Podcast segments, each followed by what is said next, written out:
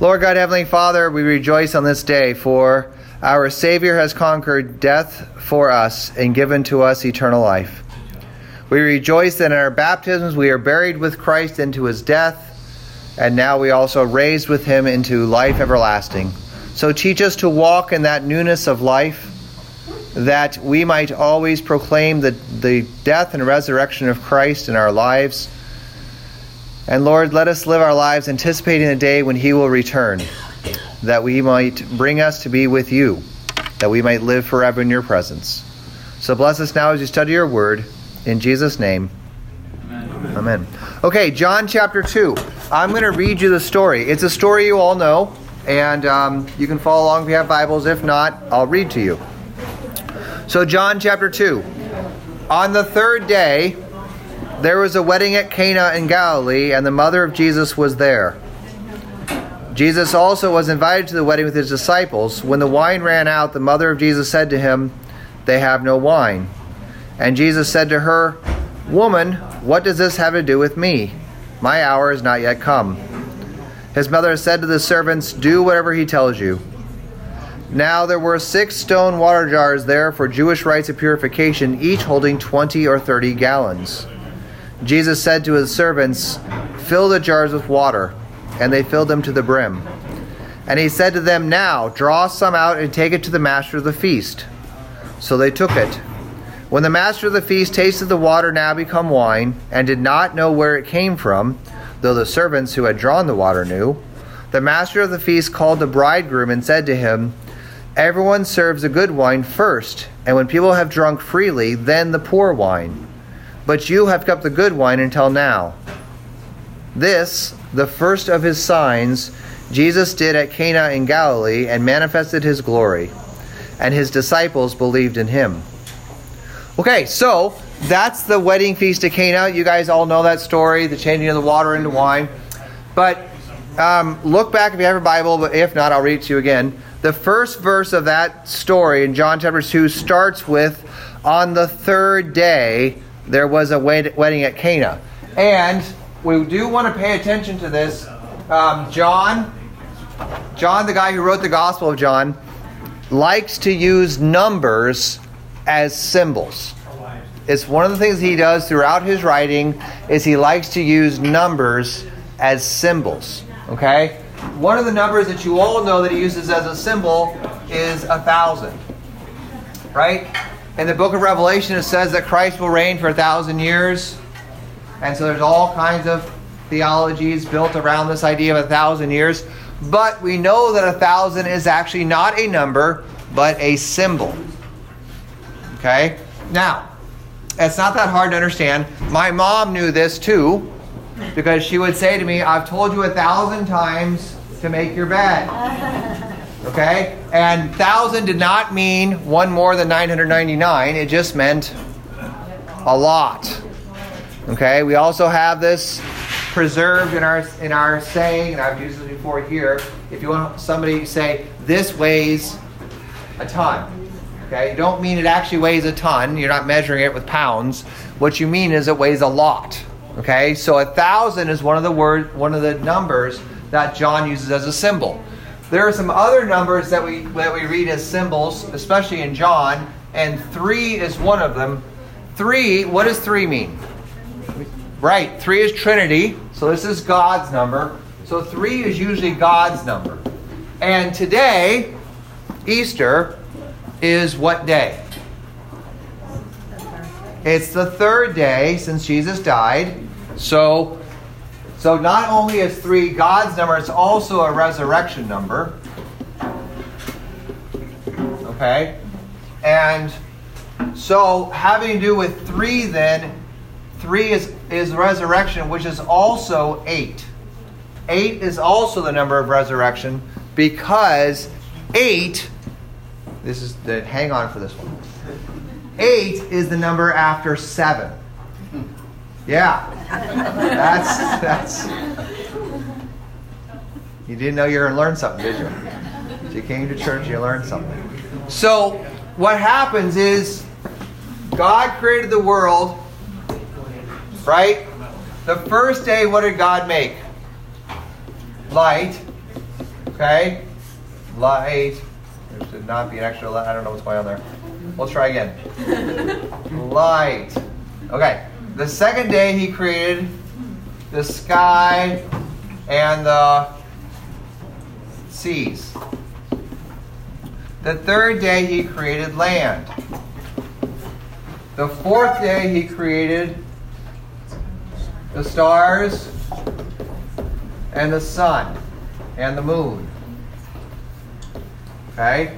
The fifth day he created birds and fishes. Okay? And the sixth day he created aminals. That's for my daughters. Aminals. Thank you, Anna. And man. Okay? So you see here light, and then the things that give light, the sky and the sea, the things that fill the sky and the sea, and then the land and the stuff that lives on land, right? That's the six days of creation. Yeah? Is that familiar? And then on the seventh day, what did he do? Nothing. It's the Sabbath. And what do you do on Sabbath? You rest. Okay? So, we just went through Holy Week in which we did this. Okay?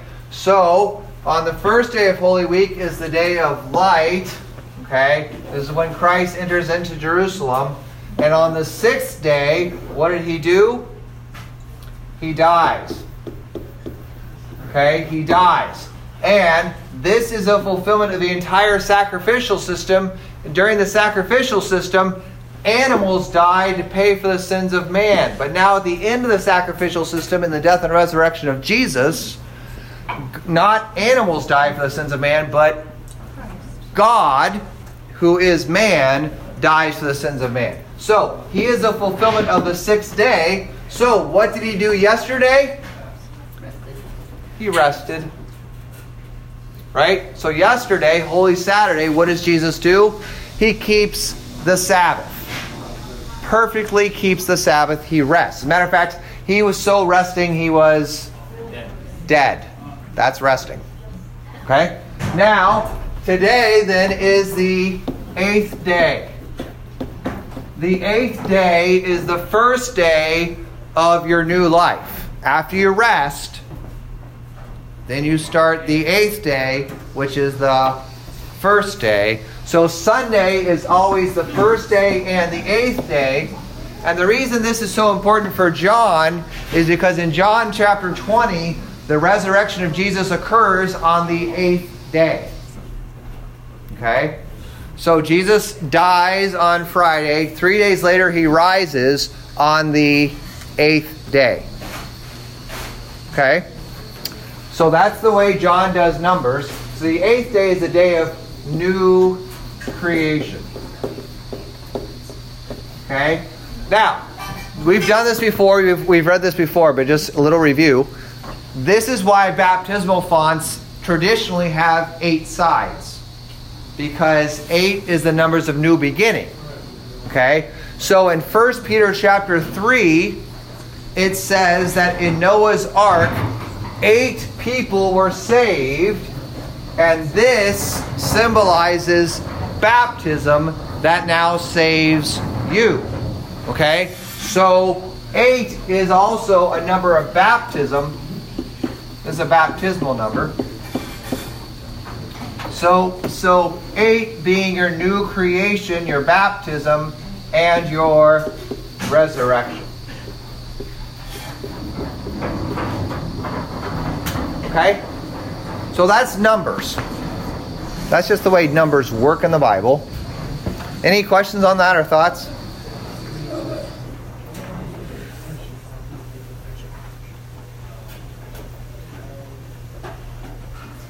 Okay, so um, that has nothing to do with the questions. We haven't got to the questions yet.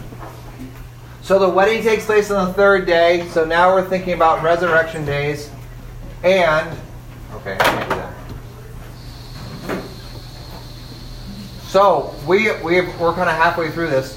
So if you look at the story, it says in verse 6 Now there were six stone water there, jars there for Jewish rites of purification each holding 20 or 30 gallons. Okay? So what were what was the purpose, the old purpose of the stone water jars? What did these what did these stone water jars do?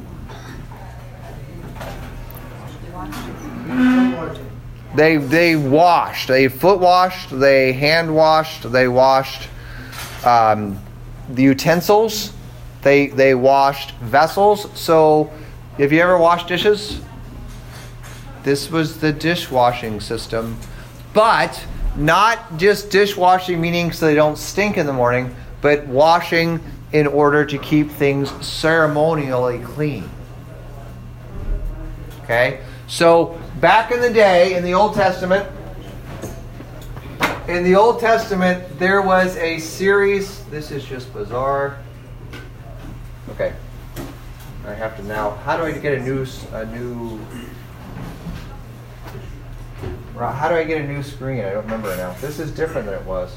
Go to full screen. Yeah. No light. That one. There's my button. I knew I had a button somewhere. Okay. so, um, remember the Old Testament? Where did God live? So, so go back, go back before the Promised Land, before the temple, when they're wandering around in the desert. Where did God live? Mountain. Okay, he was in a mountain, but then when they walked, they left the mountain. Where did he start living?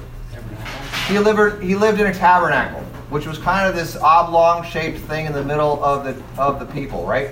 He lived in a tabernacle, and around the tabernacle was a courtyard, right, with, with a fence around it. And Moses and Aaron lived here by the gate, so you couldn't get in without going through Moses and Aaron. And the Levites, that, they were like kind of like the holy tribe. They lived around here. They lived like this. That's where they lived.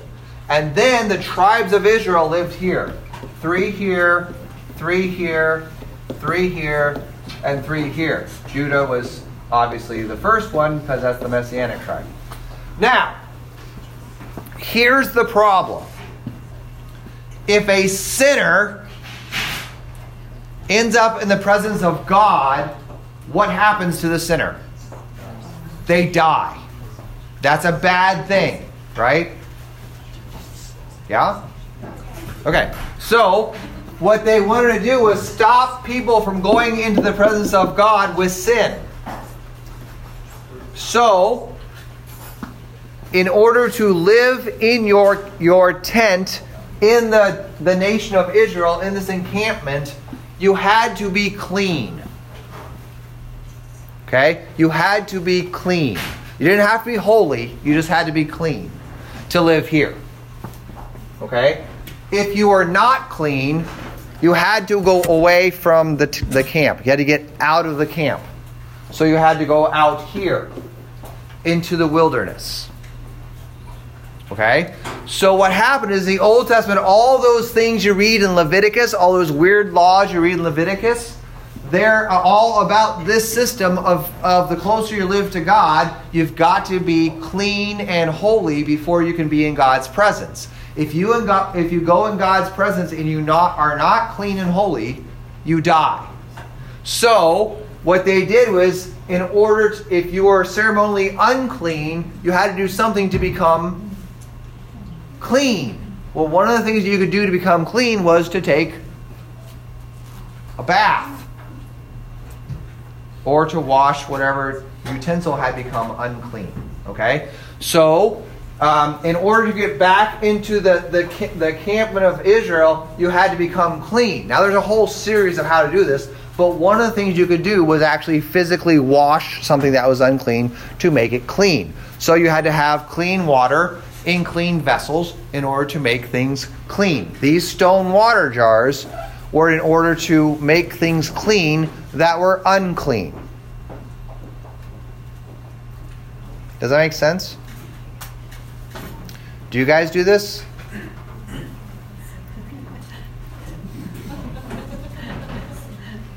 Do you guys ever go into the presence of a holy God? Yeah? And how do, how do you make sure that you go there and don't die? What's that? We confess. And when we confess, what do we say? I am unclean. Right? And I deserve God's wrath. So, I'm only coming because of Jesus. This isn't hard, people. Because of Jesus, okay? So, when when we think about these purification things in, in the wedding at Cana story, what it's talking about is, is that this whole idea of Jesus being the presence of God with people actually introduces a problem. What happens if God shows up and you're sinning? You die.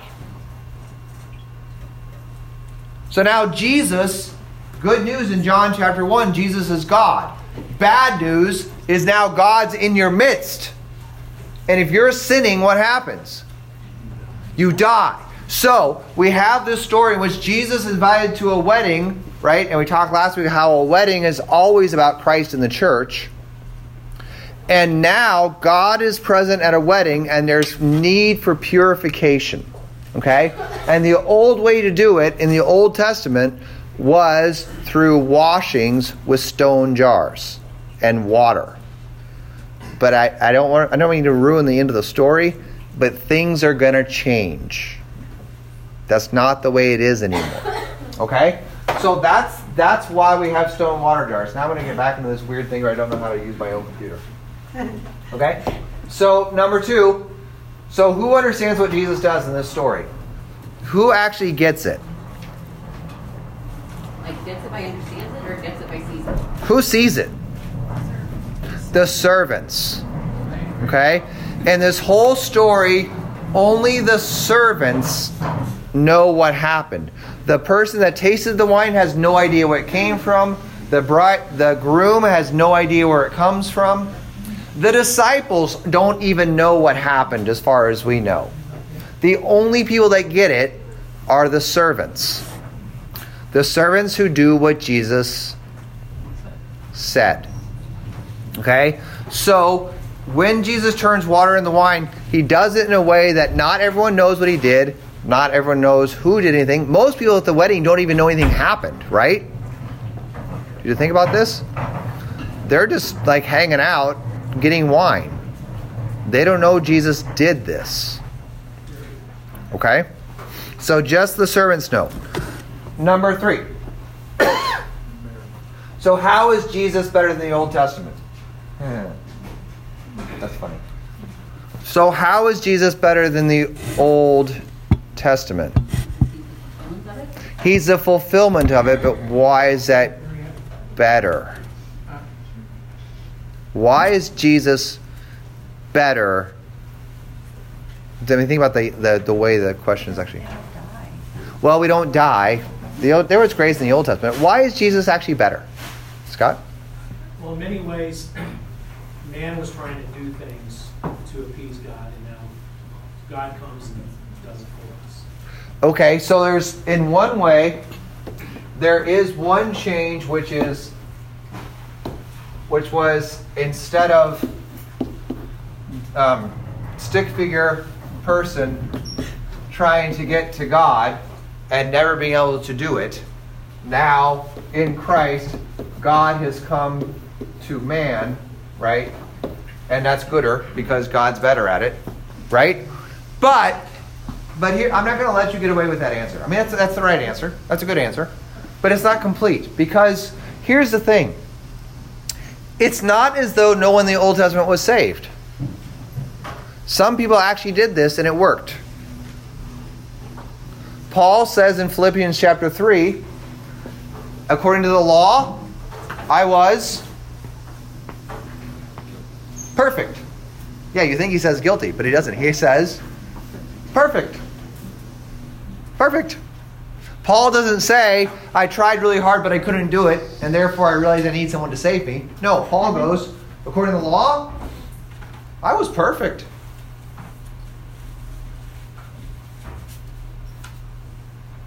See, the gospel is not actually that you don't have to do anything. That's not the gospel. The gospel is actually better than that. Okay? In the Old Testament, everything that God did, this is a weird picture to end on. In the Old Testament, everything was looking forward to something that we couldn't see. It was on it was just it was all imagery. It was all pictures. It was all trust me, it's going to happen. But in Christ, now God's definitive action to save you has occurred. Okay, so every single thing in the Old Testament that was talked about was done in order to point us to Christ. And now that Christ has come, you don't ever need to wonder if God loves you. You know without a doubt that God loves you. That's what the cross is. God has done something definitively that changes history, that changes everything, and that says that you are now loved by God and you are forgiven right? And that is the death and resurrection of Jesus. That's what we celebrate today. It's not just, yeah, you get to live forever, because that's not actually true for everyone, oddly enough. What we're celebrating is that God has defeated all of our enemies definitively. Not might, not, yeah, it would be nice. He has. It's done. The work has been accomplished. So now, going back to this picture, this is still a problem in the New Testament. This was all this was this was the way it was in the Old Testament. Right? This is how God saved Israel in the Old Testament. God saved Israel. Israel didn't earn their salvation. This is just always a misunderstanding of how we do things, even now. So, what I want you to think about is even now, now that we know that God loves us and He sent His Son Jesus to die for us and rise again, we are still tempted to think, but I've got to do something to make sure that that's for me. See, that's always the question is um, if, if there's a God, which we'll pretend there is, at least for a moment, you guys okay with that? Are you guys okay with there being a God? I hate to tell you this, but it doesn't matter if you're okay with it or not. He, he's not overly flummoxed if you say no. He still exists. You know what I mean? Like he does. It's not like affection. So, so let's pretend you exist, which is probably a bigger stretch in my mind. But let's pretend you exist. Okay, and let's let's just pretend for a moment that this God loves people. He just loves people. He's just a loving God. He likes people because He made them and He likes what He made, so He loves people. So that's cool. But the issue is if I am guilty for my sins, how do I know if God loves this sinner? Not whether God loves sinners in general, but how do I know if God loves this sinner? And that's where usually the, the idea that I have to do something comes in. Is because, hey, well, he loves everyone in general, so he's done that with Jesus, right? But if I but if I want to be saved, I have to what? I have to accept Jesus. Which is fun. What else do we have to do? What else do people say? People say you've got to have good works, right? What's that? You've got to, I've got to repent. Okay? And so what we do is we eventually find something somewhere that says, well, God's done a lot and he's done a really good job. Yay, God. But I've got to do a little bit of something to meet him. Right? I got to do a little something just to meet him to make sure it works for me. And and that's where all of our theology of, you know, I play some part in this comes in is that God's done a lot of stuff to show he loves people, but now how do I make sure it's for me? And this is where Jesus comes and he says something radically different. Is he says, this little part doesn't exist. Jesus actually says that God saves people with no effort on the person's part. They don't play any role in this. And and what Jesus in the miracle of Cana, what happens is Jesus simply gives without the person receiving the gift doing anything to get it. It's simply given. And this is one of the hardest things to understand in all theology, but this is actually the, the New Testament way and the Old Testament way of picturing what God does is God accomplishes everything you need for salvation on the cross and in the empty tomb, and then he gives it to you without your asking for it or even doing anything to get it. He just gives it to you. Now, how does he do that? He gives it to you in his. I'm going to teach you guys this. There's one way and one way only that God gives you his gifts.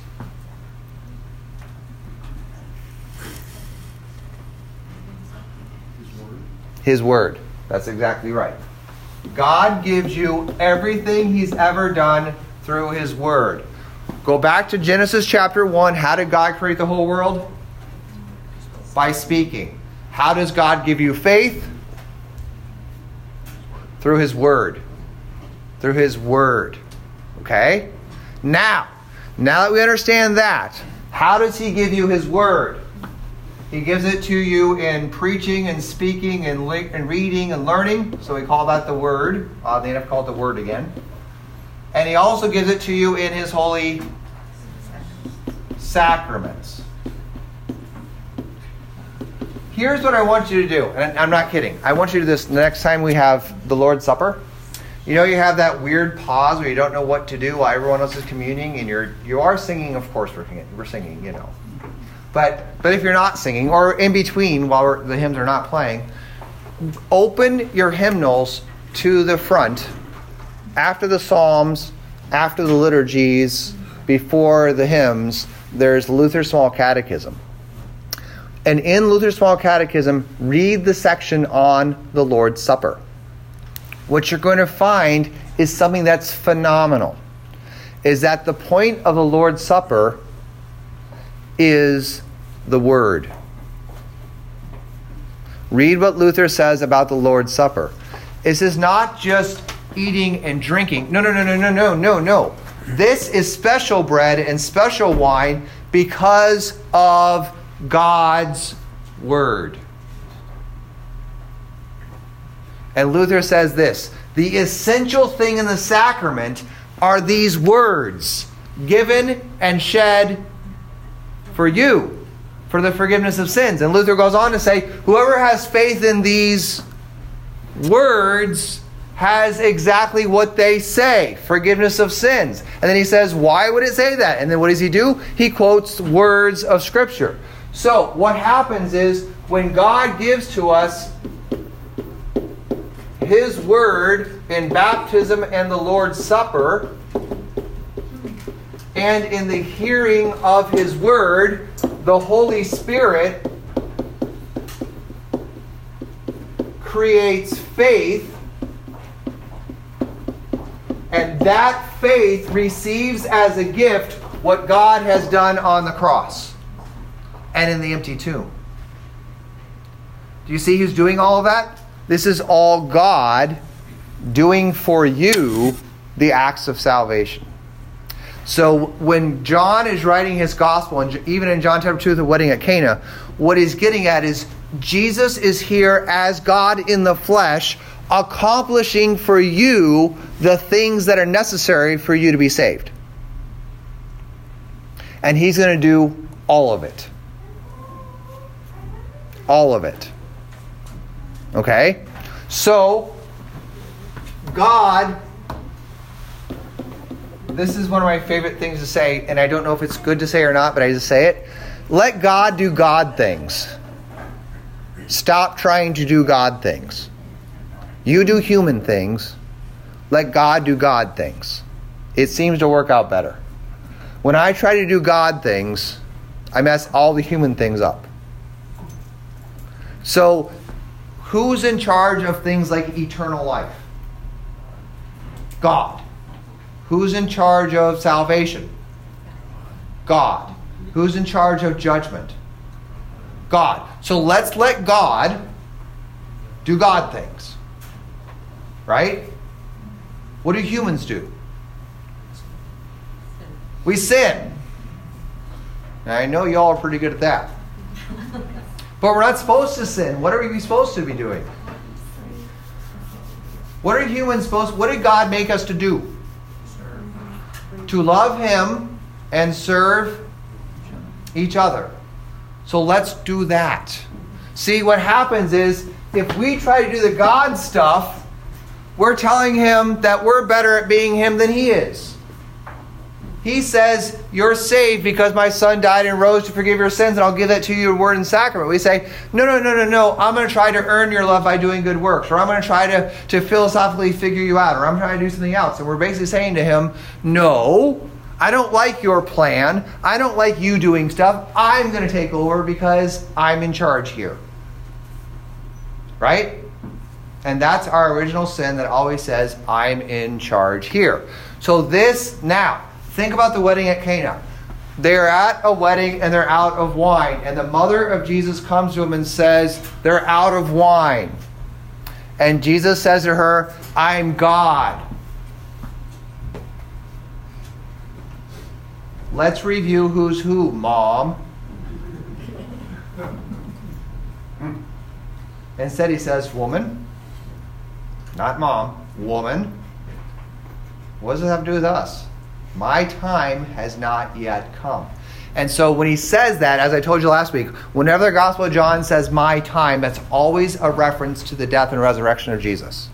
Always throughout the Gospel. So in John chapter 17, he says, My, fine, my time has finally come. And he goes to, and he says, I will glorify my name and my Father's name, and he goes to the cross. Okay? So he's saying to Mary, to his mother, he's saying, You don't tell me what to do to accomplish the work of God. I will do what I'm supposed to do when I'm supposed to do it. Right? And then his mother says to the servants, Do whatever he tells you, because he's going to tell you to do stuff. Okay, so the first thing is that that God does God stuff. And that's an important thing in, in, in the Gospel of John, is that Jesus then Jesus is the one that does God's work. So I want you to think that through really quick, and then I'll let you go. Jesus is the one that does God's work.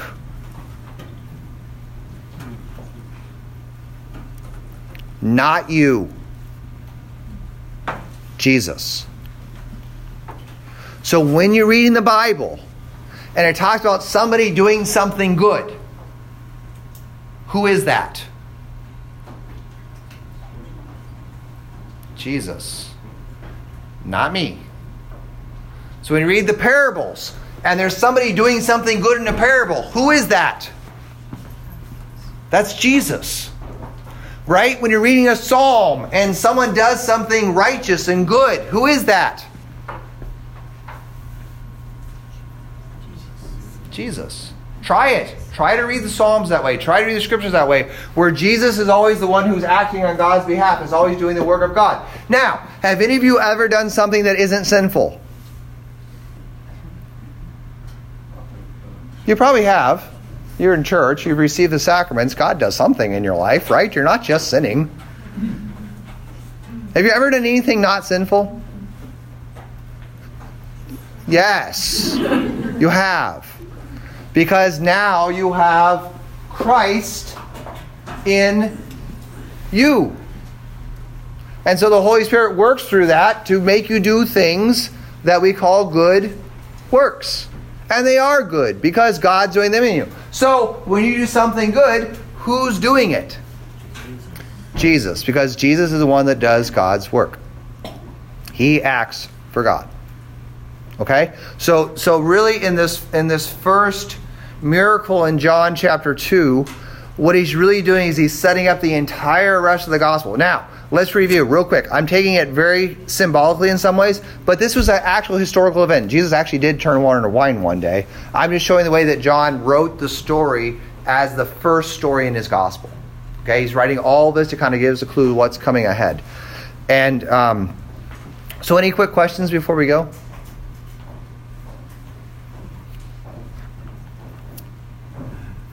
Okay. Um, yeah. So let's pray. Then we'll go. Lord God, Heavenly Father, we rejoice that your Son, our Savior, Jesus Christ, has accomplished our salvation for us. That he has done the very works that you sent him to do. And so he has saved the world through his death. And he has given life to all of us and all who believe through his resurrection. Keep us ever in that one true faith, trusting in Christ. In Jesus' name, amen. Thank you all.